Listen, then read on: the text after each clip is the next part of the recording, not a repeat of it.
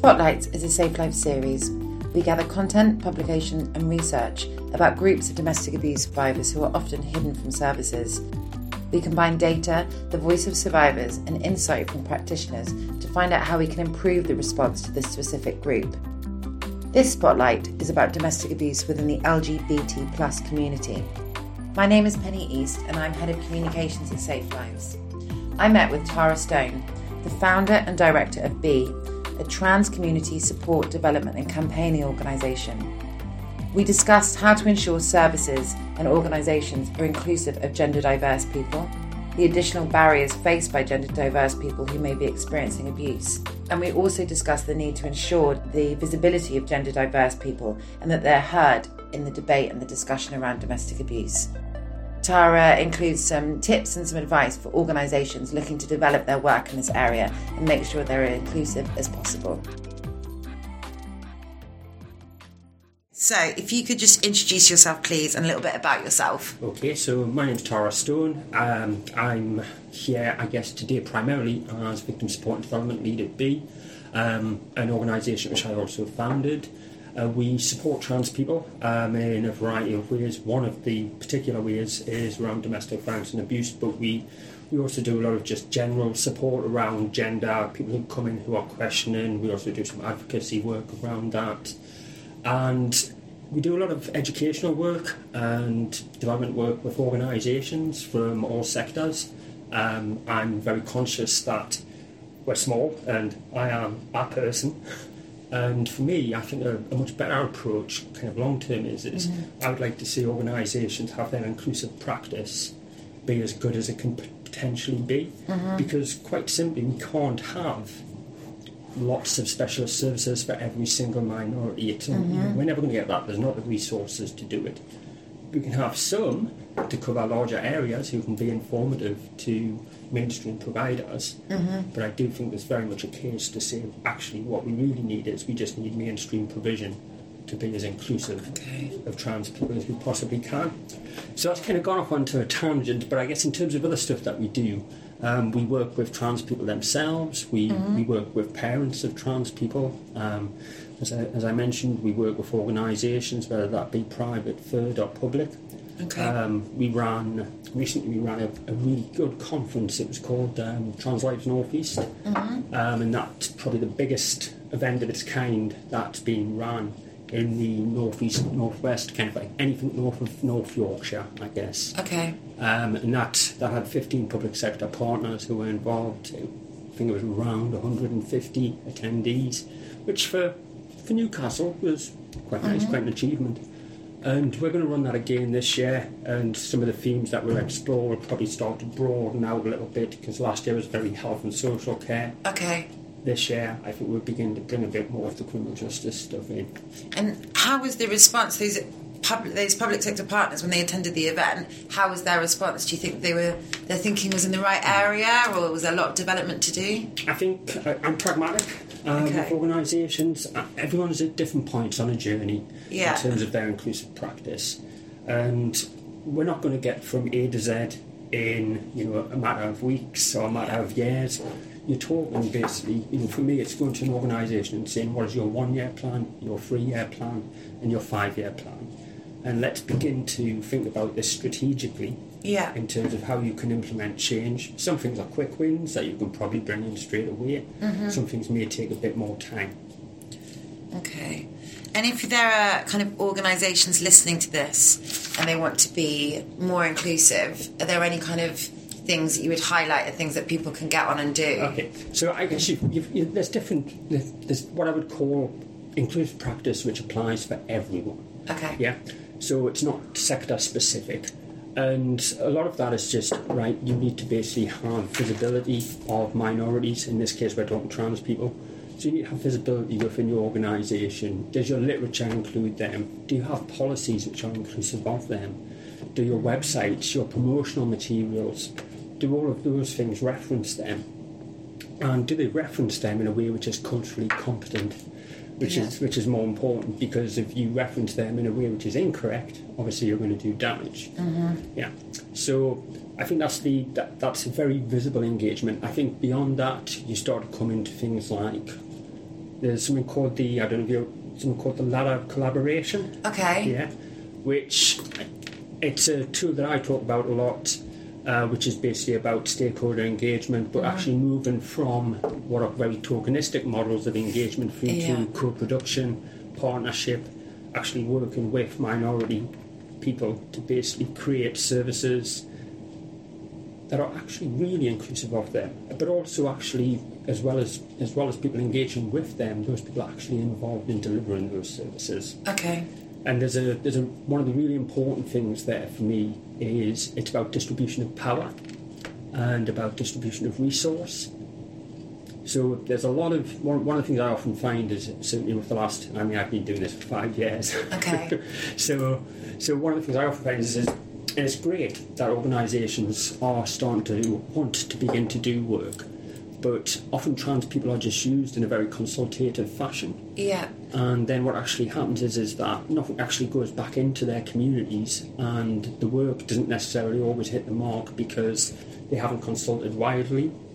So they've basically usually consulted one or two key individuals, and we just haven't. We've never really had really good research into very specific areas. So for example, obviously I'm here today, we're talking about domestic violence and abuse. One of the key things that happens for us a lot of the times is that we're conflated into this LGBT narrative.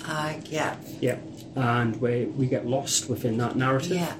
And historically, even when trans people have been included within it, usually the data sets are statistically insignificant. And part of the problem is that there are some trans people that just won't engage with an LGBT narrative. Okay. It's not part of their experience. Rightly or wrongly, they attach certain cultural things which aren't important to them to that particular acronym. So I think a lot of the work that I do now, and I would be disingenuous if I didn't say I don't use the term LGBT myself sometimes because it's ubiquitous. But increasingly what I find is that I do try to use GRSD, which is gender, sexual and relationship diversity, because it deals more broadly with the actual individual identities of the people rather than actually having those cultural signifiers that kind of come in. And I just find that from a practitioner perspective, when I'm working with clients, I just find that it's a much more holistic way of working with them. And sure, they might have some cultural, they might be connected to a particular culture or community, etc. But you need to fetch that in as something separate to the actual core identity work that you're actually doing with that person. Okay. And is it this kind of, in terms of those challenges, was it some of that inspired you to found B? When did you find it? So B's basically been around for about 2 years. Okay. And prior to that, there was an organisation which I was involved with for the best part of about four and a half years in the northeast called Tynetrans. And I think kind of B, what we want to do is we just want to start and professionalise some of the stuff which we've been doing it for a long time. And I think historically we've done a lot of work for free because a lot of people in our communities do work for free. Yeah. And we very much made a decision of, well, actually, no, we can't do this anymore. It's not sustainable. And actually what actually happens is you're marginalising the communities which are seeking to help when you actually take their intellectual property and don't give them anything back for it. Yeah, absolutely. And would you say, going back to that, what you just talked about in terms of LGBT, would you say that was one of the challenges for trans people getting the support? I think, yeah, I do. I think it's something which can get in the way. I think that there's a real need for actual targeted campaigns, work which basically is specifically directed at gender diversity. And I think talking about it in terms of gender diversity is a better approach. Trans is more ubiquitous, but what is trans? It's kind of become this label. What do we mean when we talk about trans? Do we mean all gender diverse people? Do we mean people who don't identify with their gender, with their sex assigned at birth? Do we mean socially and medically transitioning gender dysphoric people? What are we talking about? Now, you know, I can talk to you about the full breadth of diversity and talk about trans in that kind of broad sense, but do service providers, do organisations actually understand those kind of nuances? Or do workers have kind of ideas in their heads? So you talk about trans to someone, or they immediately think, all right, well, this is someone who's going to go on a journey, okay, and they're going to socially and medically transition, or they're going to do this, that, and the other. And you basically got all of these kind of assumptions that swirl around for trans people because of the social narratives that have been created for them. And if people don't do work with organisations that are able to deliver really good training, practice, best practice, mm-hmm, and actually begin to unpack some of this stuff, mm-hmm, then you run the risk of basically harming someone because of your assumptions. And I guess it feels a little bit like we're putting labels on people rather than, and that can feel very isolating. Yeah. And what do you think, so just bringing it on to kind of domestic abuse specifically, I guess probably a bit of a big old question, is what do you think of the domestic abuse sector, for want of a better word, generally? Like, what do you think they could be doing to improve their gender inclusivity? Well, where I would start is I think the first thing that I would look at is your organisations. Mm-hmm. So how many trans employees do you actually have? How many trans people do we actually see in the sector? Are there problems with recruiting trans people into the sector? Are you aware of what the challenges might be for certain trans people in terms of engaging in those environments? Are those environments actually healthy and inclusive in the first place for those employees to want to actually work there, so you're attracting the talent in? And once they're actually there, will they actually be safe and treated in exactly the same way that employees who aren't trans actually treated? Yeah. So it's all of that. I mean, we've got half an hour, but there's some very unique things to do with that in terms of how you begin to think, how do we basically do some positive action to basically bring people into this profession? Because my experience as a worker is I find that there's not a lot of trained trans workers. You've got a lot of people who are perhaps volunteers on the fringes who do work, but they're not actually skilled. Mm-hmm. So it's that thing about, can we begin to get people in and actually upskill them? Can we find a way to do that? And because clearly if they're engaged as volunteers, then there's obviously some will and interest, at least, for them to be doing the work. So I think that's a great place to start looking at fetching people in and upskilling the workforce to include some trans people. And I guess kind of investing in them shows how seriously we're taking it. Yeah. You know, this isn't something that should be kind of left to the goodwill of a few individuals. Yeah. It should be actually embedded in our practice. And then from there, again, it's about what's happening with organisations. So, you know, I think there are some very good organisations who have very good practice out there who do try to be inclusive, but equally we have organisations that perhaps give survivor services a bad name because of their engagement with trans people. So I don't want to talk at length about anti-trans activists, which some people refer to as trans exclusionary radical feminists. I don't. I think anti-trans activist is a much better way of phrasing it, because on a personal note, I consider myself quite a strong feminist, and I don't find them actually inclusionary, which means that to me they're not a feminist. It's as simple as that. And some of these people are certainly, some of their ideologies are embedded in some services. It would be disingenuous to say that it doesn't exist. I'm not going to give you the name of a service, for example, who I recently had an engagement with via social media, who tried to link the expected consultation that we're going to have around the Gender Recognition Act, and they tried to link that with a sex offender who basically has started to wear women's clothes, etc. And, you know, as well as the actual linkage, the issue with that particular engagement, this is on a actual organisation's public page, so they allowed this to go on, where you've got actually other women coming on who are actually being quite transphobic, and they're not challenging that transphobia, they're allowing it to basically go on. And there's something very important about organisations. If you want trans people to actually believe that you're sincere in basically working with them and that you are inclusive, you need to challenge this, because if you don't challenge this, then you're complicit in it basically being an ongoing problem. Yeah, absolutely. I mean, talking about social media, we know that a lot of survivors go onto social media to share their experiences and to find mutual support. How can we help make social media safe for trans people because it doesn't feel very safe. I don't think it's very safe. No, it's not. I think there's work going on in the background. I think basically with Twitter and Facebook, for that matter, to begin to try and make these places safer.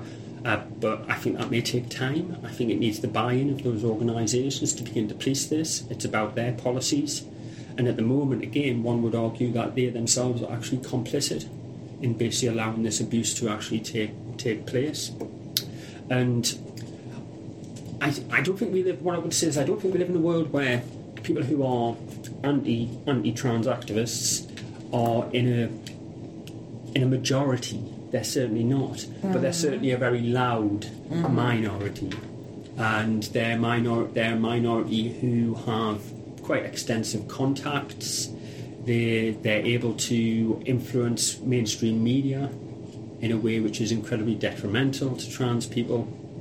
It would be remiss not to talk about how bad the actual press media has been over the last sort of 6 months, whilst this consultation has been kind of hanging in the air to basically happen. And that's no mistake. Of course it's not. It's just basically beginning to try and head things off. And I think what I would say is that I'm positive that I think we're heading in the right direction, and I think we'll eventually get there. But my worry is how many people do we lose along the way? And I don't want to start quoting horrendous statistics around mental health issues, around suicidality, because they're easy to find if anyone wants to basically look for that information regarding trans people. So we know the issues are there. We know, for example, that the Lancet did a good bit of work in there last year, which very much definitively said trans people, all of these issues that they basically suffer from, it's not because it's inherently because they're trans, it's because of social exclusion, marginalisation, discrimination. They're not embraced and not part of society. Do you see the impact in terms of talking about the media and social media? Do you see the impact in your work of this kind of negative reporting? Yeah. It for some people some people aren't able to disengage themselves from it. Yeah. I don't. What I would say is, I rarely use Twitter, largely because I can't be bothered with the toxicity of it. Yeah. Which is a shame, because I know that there's also benefits in engaging via it. We do run a social media channel, but that's Karen, my counsellor, who runs that, and it's, for me, I just can't. It's just too toxic. And I think for some people, as I say, they can't. They've got to engage with this. They feel they need to fight it, but then I think there's an element of sometimes that just gives the fire more oxygen, and it just allows it to continue to burn. But then what do you do? Because no one else is stepping in necessarily to call this out. And I think there's something really powerful about allies stepping in to say, actually, no, this isn't right. Not to the extent where perhaps there's a danger where if you do too much of that, trans people become bystanders to their own causes and their own fights. Yeah. But find ways to do it productively, but to bring trans people along with you and to empower them. Yeah, absolutely. Okay. So to come back to around domestic abuse, and we've talked a little bit about how the sector can improve its response.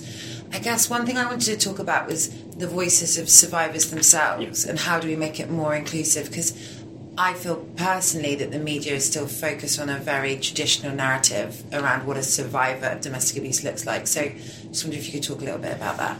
I think there just needs to be positive action to actually start to bring in survivors. I think what would be fantastic, I don't know who's going to do that research, but I think it would be fantastic if a large organisation basically put a bid in to do some research specifically around trans experiences of DVA.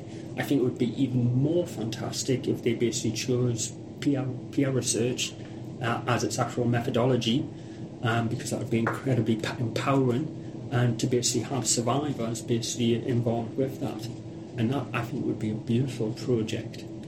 And informative, because as I say, I think one of the issues is even when trans people do engage, and you do see the odd person who does come forward, and that they're strong enough or brave enough to basically do that. But then what often happens is they're not they're used. Yeah. There's an element of they end up basically they end up being used, and it just becomes right. So you're there to tell a story, but actually what's happening? Because one of the ongoing themes that we see is that people talk about stuff, but then we don't actually see the tangible action, we don't see the tangible result, and that cuts across the board. You know, I think it happens in DVA, but I think it happens in the sexual violence sector. Yeah. It happens just everywhere, and we've kind of been on. People keep on saying we're on the crest of a wave of change, mm-hmm. but it feels like we've been surfing that wave for a long time. And you know, can we actually finish that wave and actually go to find some other ones and start to begin to actually deal with some of the smaller waves that we can work on, basically, rather than looking at this big hole, and actually do things which are tangible for trans people. Absolutely. I mean, what do you think? You talk a little bit about how services can, I guess, minimise those additional barriers that trans people face in getting support and being visible. So I think some of the first things that, or we've already mentioned, let trans people know that you're there for them. Yeah. Yeah. It's about ensuring that they can see you on their website. Don't be frightened about including language that basically is inclusive of them. But I do think that some services worry that they might actually create a bit of a kickback against them by, for example, anti-trans activists, mm-hmm. Where if they start to talk about things like, for example, non-binary inclusion in say a service which is for women, you know, if you've got someone, I mean, trans women already have a right to access these services anyway, which I think is really important to kind of see, but equally you can have people who are non-binary but part of their feminine spectrum. So for example, myself, you know, I identify I guess I would say I'm genderqueer, but I'm certainly femme presenting. I'm certainly more on that side of the fence, and I don't have a problem using the word woman occasionally, mm-hmm. but I know for example a service that would have a real problem up in my area with me accessing them because I don't say I am a woman. Right, okay. You know, it's, yeah. And it comes across in their advertising, it comes across in their promotion. Yeah. And that means that for me to access them, I would have to modify my language. Mm-hmm. I would have to basically be modifying who I am a little bit, rather than the actual service actually being inclusive of me. I'm trying to be inclusive of the service. Yeah. And I don't think that's ever a good way for us to actually work as a practitioner. I'm really mindful of trying to be as holistically inclusive of people as I possibly can, so that basically I'm not creating barriers for them. Yeah, and of course we know that domestic abuse, the impact of domestic abuse can be that someone feels their identity is being robbed from them. Yeah. So then for that to be an extra factor. Yeah, yeah. And I think there's some things which are, I guess, you know, really obvious things. So I mean, people will talk to you about the whole misgendering side of things, mm-hmm. be careful about language usage, etc. But I think there's something, you know, you need to go a bit deeper. So when we run educational work, for example, we'll talk to people about, okay, well, what's the psychology of that? So let's begin to look at if you've got someone, do you run the risk of re-traumatising them? Mm. What happens if basically they were a victim of historical abuse? Yeah. And at the time that they were basically historically abused, they were this gender, and then times moved on, and now they've basically done something about that, and they're this gender. You know, so you get something wrong. It's not just about you got something a little bit wrong. Well, actually, what you've done is you just re-traumatised that person. Yeah, you know, absolutely. So you're starting to go, and that's where I think there's a danger sometimes where I think anything's better than nothing in terms of development work. Mm-hmm. But I think if organisations kind of just rush out. Yeah, and all they want to do is quickly get what I would call Trans 101 on the books. Yeah. Yeah? Then there's a danger there, which is, well, actually, would you not have been better off finding a provider who could have actually provided you with work which was actually directly relevant to the actual field that you're actually in? Someone who's qualified in your field but also qualified with the trans stuff, and they can merge all of that together and actually deliver you a bit of work which is actually really relevant, and cover off the bases, rather than just Trans 101, because I think it's very easy to do that, and there's lots of organisations offering it. I think that's important and relevant, but don't let that be the end point. If you do want to get that as a short-term thing before you can find something else, then do that, because I think there's lots of trans organisations that are capable of delivering that, mm-hmm. as to how many trans organisations I think are capable, for example, of delivering work which is more complex. Well, it's about, do they have people who are professionals who are engaged in those fields that can basically begin to do that type of work? And do you think, I mean, there's a long way for us to go as a sector, I think, in terms of domestic abuse, but do you think, I think you said earlier that things were going in the right direction. I guess I wanted to just think about how you think it's progressing, and do you think some of the kind of more toxic and abusive stuff that's going on online, is that bringing us backwards? I mean... I actually think the toxic stuff is, I think it's allowing for conversations. Okay. So as painful as it might be, what's actually happening is people are looking from the sidelines and they're saying, well, wait there, this is horrendous. And actually, I don't think trans people need to do that much. They can just sort of continue to allow these people to essentially give them enough rope, and they're hanging themselves. That's what they're doing. And it's a shame because some of the individuals involved, you kind of look at historical work that they perhaps did in one time, and some of that work was great, but now they're in this position where they're going to be on the wrong side of history. Yeah. And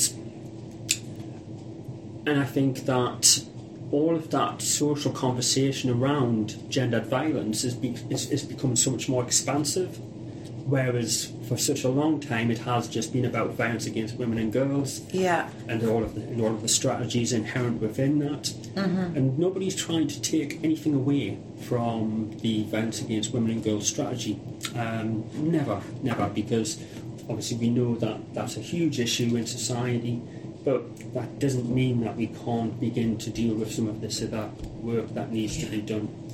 And I'm kind of thinking of a good example of that is you've got the Survivors Partnership from a sexual violence perspective, mm-hmm. The Male Survivors Partnership, Duncan Craig, and the work that's been done with them and Lime Culture, mm-hmm. There around the male standards, yeah, which have been recently released.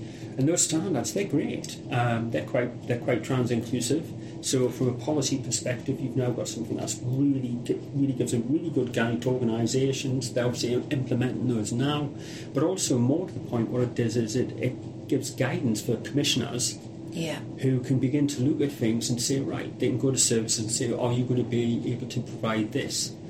And because we'd like you to provide it, because it's actually better if we have all-inclusive services. Mm-hmm. But if you're not able to provide all-inclusive services, then perhaps we need to find someone else who can actually do this work that you're not going to do, yeah, rather than people just disappearing through the cracks, which is currently what happens, which is why we have trans people who have horrendous mental health issues, suicidality, etc., yeah, because they're not going to support services, they're not accessible support, which should be accessible for them. And when you talk about those services, do you mean a kind of holistic support services so that mental health and DV can be understood together? I think that it's when trans, I think you can have them they run alongside. Yeah. But obviously in context of DVA services, you have therapeutic support involved in those services, so mental health is part of that. Mm-hmm. And I do think we have. I know a lot of trans therapeutic practitioners. They're not in services. Usually they're independent, okay, or attached, but. So I think that's one area where we do have engagement in this field quite well, but I think what we don't have is so much as we don't actually have grassroots practitioner sort of community outreach workers who are DVA trained. We don't have trans advance. That's what we're kind of missing. We're missing the boots on the ground. So in terms of, I guess, the wider piece, because at Safe Lives we talk a lot about training the police and making sure that there's a public health response, so what are hospitals and GPs doing? What are your views on that kind of, the kind of public sector more generally? So whether it's teachers, the police, nurses, the kind of people that might be able to spot someone in trouble, what's their approach and what's their progress in terms of being inclusive? So I think there's some are better than others. Okay. I think it's a conversation which is evolving. I think you've got good examples of good practice out there where organisations have basically ran with it, mm-hmm, and they've started to do the work. I think there's other places where there's still a long way to go. So I'm thinking of a bit of work that we're doing around safeguarding at the moment with local authority, and a lot of that's basically about sitting down and basically getting people to actually be able to spot things which are problems. So it's like, right, okay, that parent, for example, who is obfuscating their trans child's medical care, it's not just because they have a problem with their eyes, it's not just a problem with their identity. There's genuine, it's abusive. Yeah. You need to understand and be able to spot what abuse looks like. Yeah. But obviously some of people's capacity to do that is coloured by their own biases around some of the issues that exist for trans people. And these are things which they don't... You could have a policy and put a policy in front of someone, or give them a piece of e-learning, which is also popular, and you don't fix the issue, because you can't challenge someone's value system basically with a piece of e-learning or a piece of policy. You need to have someone in the room, and more to the point, you probably need to have the object of discrimination itself in the room, i.e. trans people, and then you need to basically find trans people who actually know their field, are professionals, who are able to engage and deliver the work, but also not be traumatised in the process of actually doing it, because they're coming up against quite often awful situations. That's true. How do we support survivors to, as you say, to be able to have those conversations, but without it being re-traumatising? Because... Yeah. They've just gone through maybe abuse in another way, and then they're coming into line with police officers or that, and then going through more abuse again. You know, it's how do we protect? How do we protect them? Yeah, a lot to learn, and a lot of progress that needs to happen, definitely. And it's interesting, you talk in our police training course, we talk a lot about real behaviour change, because that's key, isn't it? It's not just about a kind of one-day training course, and then we can all tick a box and we'll go home. Yeah, it's well. Inclusivity as a broader piece of work isn't just something you do and then it's done. It's something which is basically ongoing. So just to bring us back to B, I just wanted to talk about kind of what's next in the B story. Is that what have you got on the horizon? What's on the horizon? I think there's some of the work we want to do around parents. Is something that we're looking to basically do very much over the next 6 months to get set up. I think that's really important. I think there's a real lack of awareness. So in our region anyway, there's in generally parents tend to be the people where there's nothing there for them, but often they're also the people who can cause the most harm to their kids if they're basically getting it wrong. So I think actually trying to build something specifically around that's really useful. Obviously we do have organisations who are national. I should mention Mermaids. Yeah. They're a great organisation, but they're a national organisation. Mm-hmm. They're not based in every town, every city, and you can speak to someone on a phone, but you can't actually beat grassroots local support where people can kind of sit down and basically do the work, and you can't see what's going on through a phone, so I think that's definitely one of the areas that we kind of want to do a bit more work. And one of the problems we have in our region, just to kind of complicate it, so Tyne and Wear is a lovely metropolitan area, and you can pull people in and reach people there. Northumberland, County Durham, Cumbria, which surround us, not so much. Yeah. So those areas, you're talking about rural areas, people are isolated to begin with, and trying to basically get people to travel.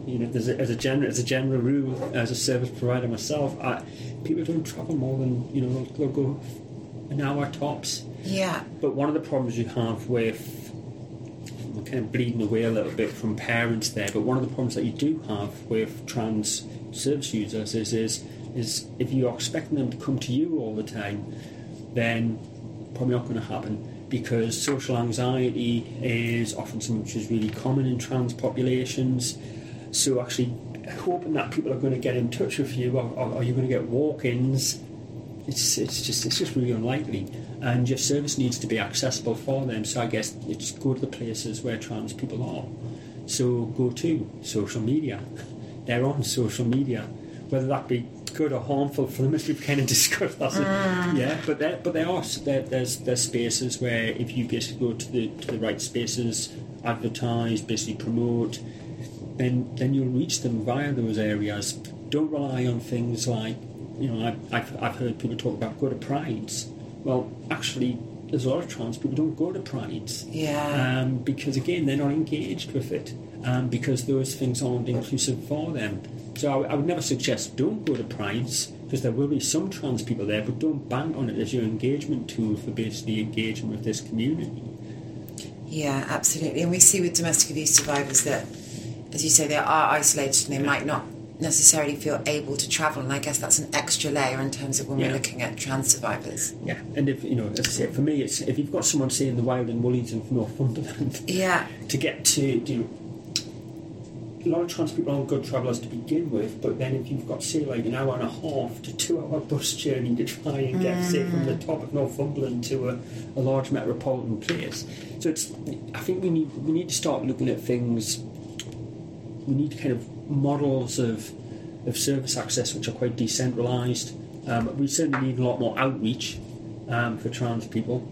I think that's really important. And when we've engaged with local authorities kind of around this, one of the things I find is that because organisations, they're coming at it from a really low level of knowledge in the first place. So, I mean, you're talking about people where they still don't really get what this trans thing is. Yeah. Yeah? So it's very hard to begin to talk about something which is, say, like 7 steps down the line when people don't even... They haven't even just got the basic vocabulary to basically talk about something. Which is what I said earlier. It's that whole, A to Z and where are people on that particular journey. And sometimes you've got to turn around to someone and say, well, actually, we can't do this work with you. It's not the right thing to do yet, because we need to do this. Yeah, absolutely. Okay. It's interesting what you say in terms of parents as well. So we talk a lot about the whole family approach here. Yeah. And I guess that kind of speaks to that, the fact that someone's risk and vulnerability is affected by the way their family members are responding, as well as maybe the direct perpetrator. And that may be the parents. It almost may be an intimate partner. But it's what is the whole family response to that person. Yeah. We talked about the kind of need for local provision and the need for provision to be inclusive. Obviously, I work for a national domestic abuse charity, and I think we touched on this a bit more, but I just would be really interested to hear what you could think Safe Lives, but also other domestic abuse major charities could be doing on a national level to challenge some of the concerns there. I kind of touched on it. Yeah. I think there's need for some sort of national campaigning around this. Yeah. To basically, and then it's about how that's done. So you've got big players like yourself. Obviously, you've got some national organisations from an LGBT sector perspective. Yeah. We have Stonewall. That's one of the hats I wear. Is actually on Stonewall's Trans Advisory Group. So I think there's potential reach there. Mm-hmm. And obviously, Stonewall, they're primarily a campaigning organisation. They're not service deliverers. Yeah. But I still think there's a place for them to basically be able to get those messages out. I think it's really important to include survivors. Mm-hmm. I think it's really important to include trans workers who exist, even though they're quite thin on the ground, in that campaigning. And I think there's a lot of education work that needs doing. And I think one of the things, and I say this often, which is, I mean, we obviously do educational work. So hello, anyone want to engage first? By all means. But I'm not precious about the work that I deliver. What I'm actually bothered about is I'm very process driven and very, very cause driven. Mm-hmm. So, perhaps there's something to be said about large national players if they're able to start doing work about creating training partnerships where we begin to centralise the expertise around this.